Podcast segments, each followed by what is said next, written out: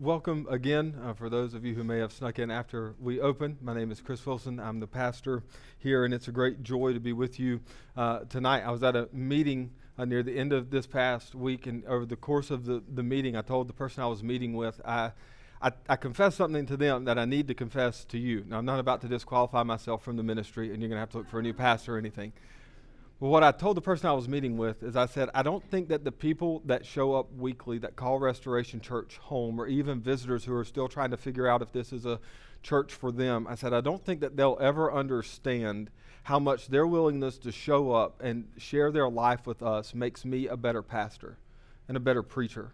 And so before we get into Jonah, I just want to say a heartfelt thank you for showing up. It's a grace to a pastor to have people to preach to. If you preach to no one, you're crazy. You need to preach to yourself maybe, occasionally alone. But if you show up every Sunday and you have no one to preach to, you're either trying to start a cult or you've just not taken the hint. And so from the bottom of my heart, thank you to every one of you who come on a week in and week out basis and join us here at Restoration. Tonight we finish up our 6-week series in the book of Jonah. And we're going to look at the last chapter of Jonah, Jonah chapter 4. Much like my college degree, we have stretched a 4-chapter book into 6 weeks. I stretched my 4-year degree into 5. It was really tough, but I persevered and got it done. And so we're going to be in Jonah chapter 4. If you have your Bibles with you, you can turn there. You can click over to that book and that chapter on your phone.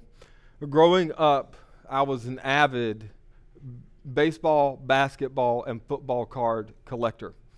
Every time I did anything that earned me a little bit of money, I would beg to go to the store. And at the time that I was old enough to have maybe some change was when Topps 40 baseball cards came out. And so you could go get a pack of like 5 or 8 cards, and it had a stick of gum in there, and it was just fantastic. And if you know me in any capacity outside of being here for a few weeks, you'll not be surprised to hear that all of my baseball cards and all those cards that I collected are at home in binders in alphabetical order by team name and then in alphabetical order by the players on said team. And they are preserved in alphabetical order so that we will always know where they belong. There's one day in particular, though, of my card collecting childhood that sticks out. And my mom is here to verify this story afterwards if need be. We had gone out, and I'd left with my mom to go run errands, and I was excited because I knew that it had been communicated to me, and whatever my 8-9-year-old brain could comprehend, that at the end of running errands, I was going to be able to get baseball cards, which was all you needed to do to get me to go out of the house and act like a normal person. Dangle the promise of either a new book or baseball cards in front of me, and you've got me. Still works to this day. And we got ready to leave, and I don't even remember the name of the store we were at. And I was told, oh, well, you're not getting cards today. And I was devastated. And I pouted through the rest of our shopping experience. I pouted all the way back to the car. And my mom asked me, she said, what's wrong? I said, you're a liar. And so as my backside met the passenger seat, her backhand met my cheek. And rightly so. The truth of the matter is I didn't know where we stood as a family financially in that moment. I didn't know the reason why my mom had said no. I didn't ask for a further explanation. And as I look back on it now, I see the absolute foolishness of my actions and the arrogance of my own childhood heart to question my mom's character and decision-making because she didn't act in exact accordance with how I thought she should. And so it is today as we bring the book of Jonah to a close, we see the prophet throwing a similar temper tantrum with God. God has acted in sovereign saving care for the people of Nineveh, and he has used Jonah's 5-word message to bring an entire city to mourning and repentance. And as we pick up the story tonight, we see Jonah burning hot with anger. He is so mad that he begins to question the very character of the God whom he claims to love and to serve. Sinclair Ferguson, in his commentary on chapter 4, rightly helps us frame our struggles with reading and applying not only the 4th chapter of Jonah, but for that matter, the entire book of Jonah to our lives when he says, the more familiar we become with Jonah and with what we see of Jonah in our own hearts, the more reluctant we will be to tie up the many loose ends of this book. Let's pray. Father, we are grateful tonight to be gathered as your people, to sing your praises, to read your word, to come to the table, to take communion. And so, Father, if we're honest with ourselves, maybe right now, there's more of Jonah's spirit in us than we would like to admit. For whatever's not going how we expected, for wherever we feel like you and your sovereign care for others have overlooked us, we can feel the same things that Jonah felt. We can have anger towards you. But as we look at Jonah's response tonight, would it serve as a warning? Would it serve as a caution? That there is a right way and a wrong way to process our anger before you. There's a way that we can process our anger before you that leads to glad-hearted submission and worship. And there's a way that we can process our anger and bring our anger before you that leads to a cold, calloused heart. So your spirit in grace and in mercy and in truth, maybe break through some of the cold parts of our heart tonight, where we've maybe never mentioned it, but we harbor bitterness towards you for how you've allowed things or decreed things to happen in our life. And will we trust that even in those areas where we have allowed bitterness to close off parts of us to worship of you, that you in your Spirit's power could bring us to a fresh place of worship out of that very bitterness tonight. It's in Christ's name that we pray. Amen. So what Jonah says, or Jonah doesn't say it, this is what the writer of Jonah says in Jonah chapter 4. I'll read the whole chapter and then we'll go back through it in a few different ways. But it displeased Jonah exceedingly, and he was angry. And he prayed to the Lord and said, "O Lord, is not this what I said when I was yet in my country? That is why I made haste to flee to Tarshish. For I knew that you are a gracious God and merciful, slow to anger and abounding in steadfast love and relenting from disaster. Therefore now, O Lord, please take my life from me, for it is better for me to die than to live." And the Lord said, "Do you do well to be angry?" Jonah went out of the city and sat to the east of the city and made a booth for himself there. He sat under it in the shade till he should see what would become of the city. Now the Lord God appointed a plant and made it come up over Jonah, that it might be a shade over his head to save him from his discomfort. So Jonah was exceedingly glad because of the plant. But when dawn came up the next day, God appointed a worm that attacked the plant so that it withered. When the sun rose, God appointed a scorching east wind, and the sun beat down on the head of Jonah so that he was faint. And he asked that he might die and said, "It is better for me to die than to live."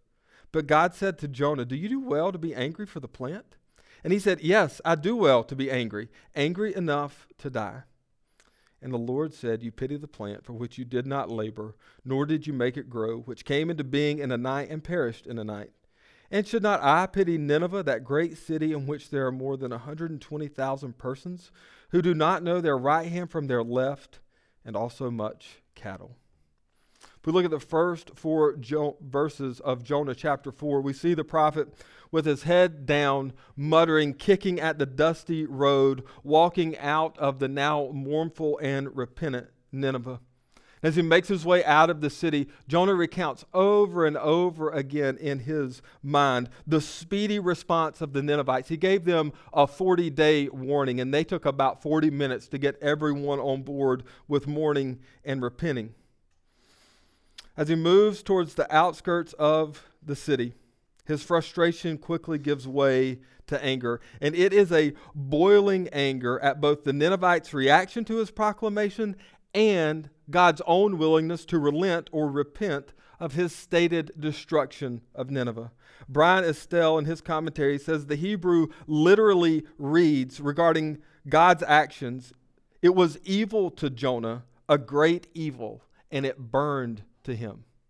Jonah was not happy with God, to say the least. And here we see in these opening verses the contradictory and enigmatic nature of Jonah, and by extension ourselves, on full display. And it kind of makes us squirm a little bit in its accurate depiction of our hearts even today. Most of you have seen a TV show, a movie, or perhaps you've been unfortunate enough to experience in real life that cringeworthy moment when someone is verbally dressing someone down or venting their frustrations and doesn't realize the person who is the aim of their words is in the room with them. This is what made Michael Scott one of the greatest TV characters of all time. He could just make your whole body cringe in the way that he talked about people, and they would always either still be on the phone because he hadn't hung up, or they were somewhere nearby, and he knew they could hear him, or he wasn't aware that they were listening. If we think about this long enough, it makes our skin just kind of crawl with discomfort. Nobody likes being around that, much less if you're the person who's being talked about, right? And so when we read Jonah's angry prayer to God, we simultaneously cringe and shudder to think that a prophet, a mere man, a creature before his creator, would speak with such utter defiance, arrogance, and contempt. When you read Jonah's angry prayer in Jonah 4:1-4, he is not humbly confessing his great love for God's character and attributes. Jonah's language is one of great sarcasm, of great anger, of a mocking tone. This is not a servant and a prophet humbled before his God. This is a man wanting to make his case before his creator about why his creator is wrong. And so he says, "For I knew that you are a gracious God and merciful, slow to anger and abounding in steadfast love and relenting from disaster." You could almost hear him saying that to God in a very demeaning voice. This description of God as being gracious and merciful, slow to anger and abounding in steadfast love, relenting from disaster, this is biblical shorthand for the revelation of God's character in the Bible. We see similar wording first in Exodus 34:6-7. It shows up again in Nehemiah 9:17 and Psalm 86:5, verses 5 and 15, Psalm 103:8, Psalm 145:8, and Joel chapter 2, verses 13 and 14. However, unlike those sections of Scripture where there is a humble recognition and worship of God, Jonah has allowed his anger to spill over into mocking God's revealed character. This is the wrong way to process your anger before God. It is one thing to not understand how God is working from his omnipotent, eternal perspective in your finite and limited life. It is another thing to allow anger to spill over in your mind and in your heart to the point that you begin to openly mock or belittle God's character. Jonah doesn't just stop there. He actually couches his initial disobedience in his fleeing to Tarshish as not that big of a deal, and seems to make the allusion that his disobedience actually sprung from God's merciful and gracious character. Jonah's actually trying to say in no uncertain terms that it is actually God's own character that's responsible for Jonah's sinfulness. He says, "I knew this is how you were. I knew this is what you would do. That's why I ran in the first place." I mean, that's a bold level of anger to be at, that you would hold up God's character and say, "Your perfect, holy, righteous character is the reason I'm sinning. I'm not that brave. Look, I almost lost my life telling my mom she was a liar. I ain't about to go before the presence of God and say, 'Oh, you're so gracious and loving and compassionate. Of course I ran.' Like, no, I don't want to die." But Jonah is so mad and he is so disconcerted with the evidences of God's grace and mercy to his sworn enemies that he cannot reconcile a God of justice with a God of mercy. He can't reconcile how God can be both just and the justifier, as Paul would later tell us in Romans. While last week's sermon covered the climax of the book with the Ninevites' repentance, it is actually here in Jonah 4 that the final and perhaps most important work is done in Jonah's life. God is graciously drawing the poison of Jonah's own soul to the surface.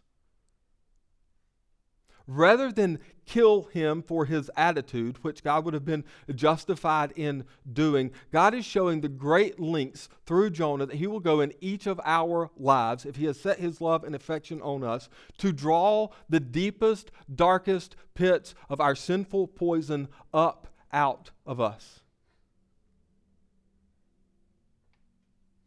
So that's what he does with Jonah. Brian Estelle was a huge help throughout this whole series. But he astutely observes this about Jonah's anger. He says, Jonah does not wish God to be true to himself.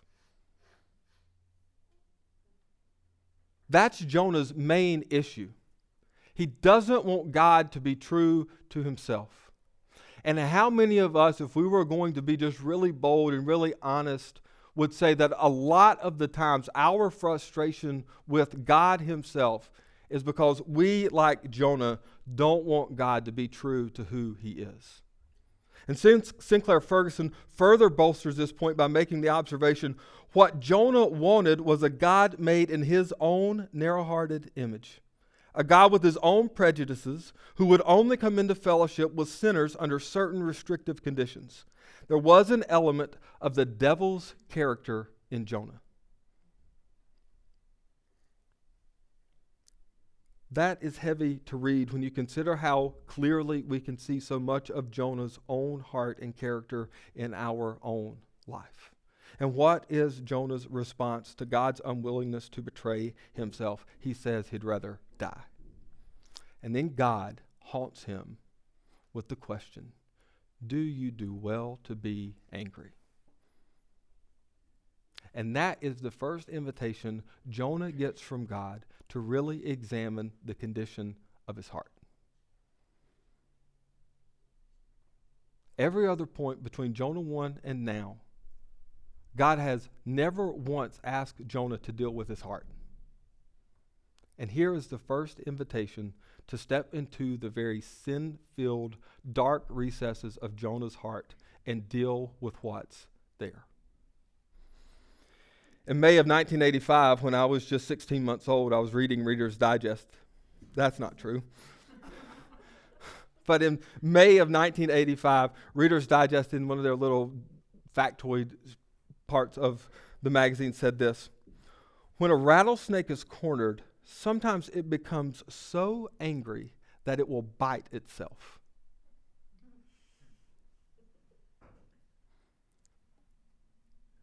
This is Jonah. Jonah is so angry, so unwilling to accept a God who does not fit his definition of who God should be, that rather than confess his anger and deal with his anger, he just wants to drink more of the poison into his heart and into his soul. He doesn't want to be brought out and dealt with. He wants to corner. He's cornered himself in his anger. And rather than deal with a gracious and loving God, who he's just said, you're gracious and loving, and you're quick to forgive and to relent from disaster. But he says, rather than deal with you on those terms, why don't you just go ahead and take my life? Jonah is a rattlesnake in a corner, and his anger has become so twisted and so wrapped around his heart that he would rather drink the poison of his own sin than have it drawn out and exposed to the light. And the same can be true for us. If we're not honest with ourselves before God, if we're not honest with someone in a discipleship relationship or in a small group setting, if we're not honest about where our heart really stands on things that are going on in our life that we don't understand, we too run the risk of painting ourselves into a corner with our anger towards God. And in our sin and in our rebellion, rather than bow the knee and confess the goodness and the graciousness and the merciful nature of our God, we will drink poison for as long as it takes. We would rather bite ourselves than confess that God is doing things that we don't necessarily understand or we don't think are fair, but we're going to trust him anyway. Then Jonah goes on in verses 5 through 9. Jonah went out of the city and sat to the east of the city and made a booth for himself there. He sat under it in the shade till he should see what would become of the city. Now the Lord God appointed a plant and made it come up over Jonah, that it might be a shade over his head to save him from his discomfort. So Jonah was exceedingly glad because of the plant. But when dawn came up the next day, God appointed a worm that attacked the plant so that it withered. When the sun rose, God appointed a scorching east wind, and the sun beat down on the head of Jonah so that he was faint. And he asked that he might die and said, "It is better for me to die than to live." But God said to Jonah, do you do well to be angry for the plant? And he said, "Yes, I do well to be angry, angry enough to die." Jonah climbs a hill just outside the city and sets up a makeshift booth to keep a silent vigil, watching the city of Nineveh go about its mourning and repentance. Jonah is perhaps hopeful that God will see his persistence to see justice from Jonah's vantage point delivered to the Ninevites, and perhaps God will repent of his repenting and actually rain down justice on the Ninevites' head. Or perhaps the Ninevites will prove to be lousy repenters like most of us. One day we're crying out that we'll never do a particular sin again if only God will spare us from the worst case scenario consequences. Who all's been there before, right? You don't have to raise your hand. We've all been there. And 2 days later, we're right back in the thick of our sins. And we're praying again, "God, if you will just get me out of this with no real consequences, I promise I'll never do this again." And so maybe Jonah's just going, look, they're going to do this again. They're going to screw it up. And I want to be here to watch God finally deliver justice. Jonah's holding out hope that he'll see God's justice delivered before he has to go back to Israel. The unrelenting sunshine, the heat of the desert, and the hot east wind coming down from the Iranian mountains made Jonah's perch, even in this makeshift booth, rather uncomfortable. So rather than speak to a prophet who has shown by his words that he has zero desire to listen to God speak anymore. Rather than try to engage him in a conversation, God in his creativity deploys nature under his sovereign hand to serve as an object lesson that will continue to lay bare the heart of the prophet. Uriel Simon helps us grasp what is going on in this story about the plant when he says, "But the Lord utterly repudiates Jonah's basic premise that mercy must not be intermingled with justice. It is an error that cannot be eradicated from his heart by additional information, but only by personal experience that will open his eyes to a clearer perception of himself, other human beings, and his God." And what was true for Jonah has been true for most of us in each of our lives. There has been a point where there has been a lack of ability to retain more information about who God is, and we have had to walk through an experience where we have to reconcile the two things in God's nature that we don't think should go together, much like Jonah had to wrestle with justice and mercy being in the same character of the same God, and justice and mercy not violating that character in any way. All of us at some point or another will run through or walk through or crawl through an experience that will force us to deal with our own errors. And they're errors that, according to Simon, and I would agree, cannot be eradicated any other way.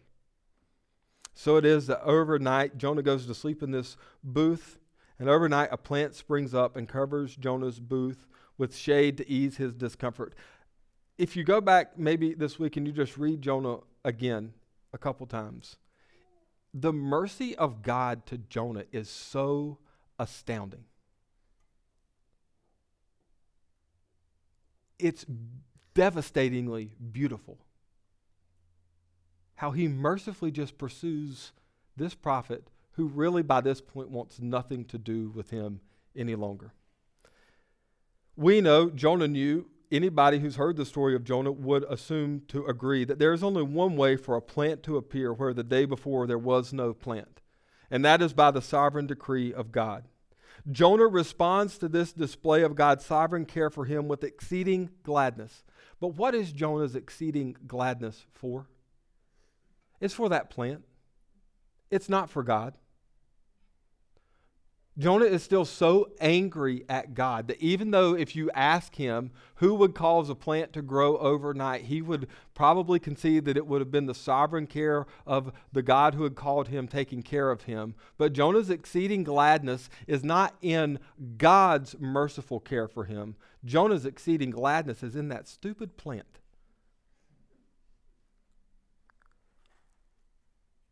Jonah goes to sleep content with his newfound comfort after a full day of sitting in the shade, still waiting for Nineveh to face and deal with the justice of God. He goes to bed that night content. And as dawn lightens the eastern sky the next morning, God sovereignly appoints a worm to kill the plant and then sovereignly appoints an east wind to knock the plant down. And as the plant lies dead and withered beside his booth, Jonah again requests death. And it is here that God asks a second time, "Do you do well to be angry for the plant?" And unlike in chapter 4, where there's silence on Jonah's end, Jonah now answers, "Yes, I do well to be angry, angry enough to die." Jonah has answered God's question without once considering the condition of his heart. And in so doing, his words reveal how the poison of his sin has left him with a small, shrunken, cold and calloused heart. Jonah rejected the invitation to walk into the sins of his own heart with his gracious God and Redeemer, answered God with a stiff-armed response of, "Yes, I do well to be angry for that plant, and I do well to just go ahead and die." The only thing from Jonah 1 to Jonah 4, the only thing we know for certain is this: Jonah only ever truly cared for the plant. Outside of his own life, which in Jonah 2, he offers a prayer praising God for saving his life. Outside of his own skin, outside of his own life, the only thing Jonah truly cares about in what we know of his life is this plant. How small a life that must have been, even to be called by God and commissioned as a prophet of God, that you could still live a life that small, that you could still have a heart shrink down to that size. It reminds me of 2010 or 2011, some of you will know, I didn't get a chance to look it up, when the earthquake hit Haiti and just devastated that entire country. I was that night watching North Carolina play basketball against Clemson. This is not just because they played Clemson yesterday and won, but they did. But I remember watching that, and Clemson beat them, and Carolina was good enough that they shouldn't have lost to Clemson. And I mean, I was mad. I was so ticked off that Carolina lost a game to Clemson. And then I just hit previous because I have a rule: when Carolina loses, I don't listen to sports talk radio and I don't watch ESPN for a full day. I just leave it alone. I don't need to be reminded of the wounds I have. And so when I hit previous channel, it went to CNN's live coverage of the hurricane, of the earthquake in Haiti and the aftermath. And in that moment, there was a Jonah plant revelation in my own life. I didn't feel anything for those people. I'm just going to be honest. I was like, "Man, that's bad." But Carolina lost a ball game. Isn't it crazy the little things we latch onto, the little plants in our own life, that when something happens to something so insignificant, something so not worth our time and our energy and our effort, that we would give emotional, visceral responses to anything other than God. I had to own in that. I mean, it was an uncomfortable moment for me because I was like, what is wrong with me? Like, there's a real, maybe I need to see a counselor. Like, this is not healthy that I feel this way about a Carolina basketball game and I can see all this destruction and I can't get myself to feel empathy for them in the moment because I'm so upset about this basketball game. So I don't know what that would be for your life, but we all have plants. We all have those things that are the common grace and the common care of God in our lives that we hold on to with a closed fist. And when God touches them, or when God takes them away, we look to him and we say, well, if you're going to do that, go ahead and kill me. Go ahead and take my life. Like, what's left to live for if you're going to take this away? What Jonah missed and what we miss is that it was never about the plant. It was about God offering himself to Jonah. It was about God offering himself to us. God now has Jonah's attention, and now Jonah appears to be ready to dialogue. But Jonah isn't ready for God's words, and truth be told, neither are we. I spent a lot of my childhood sick. A lot. The most uncomfortable thing about being sick as a child, at any age, I've been this sick since then. The most uncomfortable thing about having a sickness, especially if you wake up like that terrible feeling when you wake up in the middle of the night and you know you've got the 24-hour bug, like you don't even have to get out of bed and go throw up the first time. You're just like, dang it, it's here.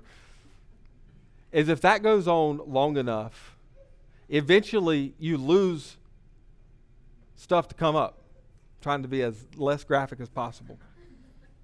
But what I hated the most about being sick as a kid was when the only thing that was left to come up was bile. It stings your throat, it leaves a bitter taste in your mouth, and it reminds you of just how sick you are. So it is that God can use people, and God can use nature, and God can use anything else in all creation as he sees fit to draw out the bitter poison of sin from our hearts. And when we think there's no sin left, there's more sin left. And we taste the bitterness of our sin. It stings as we own the reality of it. And we are reminded again and again of just how sick we are. We are also reminded in those moments again and again of how deep and how gracious and how merciful God's love is for us. The book of Jonah closes with the Lord answering Jonah's request to die. It says this in 10 and 11, "And the Lord said, you pity the plant for which you did not labor, nor did you make it grow, which came into being in a night and perished in a night. And should not I pity Nineveh, that great city in which there were more than 120,000 persons who do not know their right hand from their left, and also much cattle?" This is one of two books in all of Scripture that ends with God asking a question. Jonah ends with a question about God's mercy for Nineveh. Nahum ends with a question about God's judgment of Nineveh. The only two books in the entire Bible that end with God asking a question. Brian Estelle says regarding these last verses and God's response, he says, "Jonah brought the Almighty God before the bar of justice and proclaimed him guilty. Now God has had enough." God is indeed slow to speak and slow to anger and abounding in steadfast love, but he is not bound to stay in conversation with those who have no intention of repenting, listening, and obeying. So he speaks to his prophet a final time. And in the process, he lays both Jonah and us, the reader, bare before him, where we must deal with ourselves and our God on God's terms. That is the message of the last two verses of the book of Jonah. God, in a masterful way that you can do when you are Almighty God, argues from the lesser to the greater to drive home just how badly Jonah has missed the point of his mission to Nineveh. Jonah feels this anguish and pity over this plant, but it's a plant he didn't work for and he didn't make grow. Yet he feels this aching sadness at the plant's demise, even though it only was around for a day. It wasn't like a plant that Jonah had nurtured from a seed into a seedling into a tree, and then like it was there for a day and gone by the next day. And so if Jonah in his humanity can assign such meaning to a plant that is here today and gone tomorrow, shouldn't God in his divine power and love and his position as creator feel the same pity and anguish for those Ninevites who are no less made in God's image than Jonah and the Israelites. Shouldn't God be free to pity the eternal souls of those who are unable to make sound moral decisions? After all, and this is true not only for Nineveh and not only for Jonah, but for us, if God doesn't pity the sinner in his sin and visit him with salvation, we will all die separated from him and eternally lost. However, it's the last clause, it's the way that the whole book ends, that exposes everything God wants to deal with in Jonah's heart. Perhaps you could read "And Also Much Cattle" and try to make the point that all dogs go to heaven. While a fantastic movie that I watched a lot growing up, that's not what we're after with "And Also Much Cattle." I don't know what the deal is with pets. We'll just figure out when we get there. Amen? Amen. But here's the point God is making. The point God is making is, can I have pity on the Ninevites, Jonah, so that they'll care for their animals? If you're going to love this plant so much, then at least let me keep the Ninevites alive so they can keep the cattle alive. It is a gut punch of a question to ask Jonah. The ESV Study Bible summarizes this well. It says, if Jonah will not allow God to have compassion on Nineveh for the sake of 120,000 people whom God created and cares for, will Jonah not allow God to have compassion on Nineveh for the sake of the animals, since after all, Jonah was willing to have compassion on a plant? I don't ever want to be asked this question. I don't ever want to have to wrestle with this the way that Jonah more than likely did. That I would have to contemplate what it means for God to look at me and say, well, should I not also have pity on those basketball players so you can feel good if they win a game? Should I not have pity on those other people so that you can at least have this byproduct of their existence? Don't we wish we had Jonah's answer?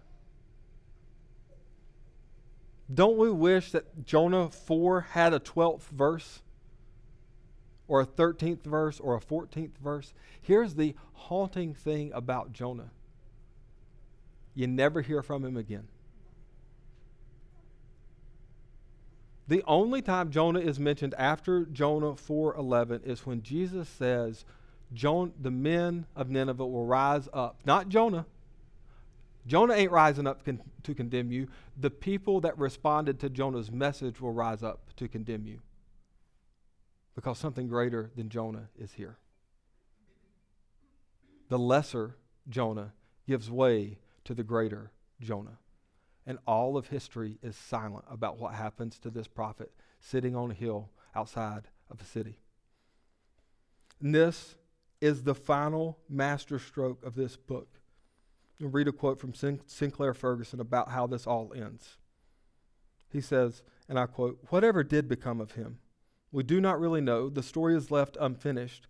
But in fact, that is the whole point of its writing. We have examined it as a piece of biography set at a given place and time in history. But it is more than that. It is also a parable. It is shaped in the same way that our Lord's parables are, not only as a fascinating piece of history, but to force us to contemplate our own personal destiny. It carries no conclusion because it summons us to write the final paragraph. It remains unfinished in order that we may provide our own conclusion to its message. For you are Jonah. I am Jonah. We recognize ourselves in the story of this man's life."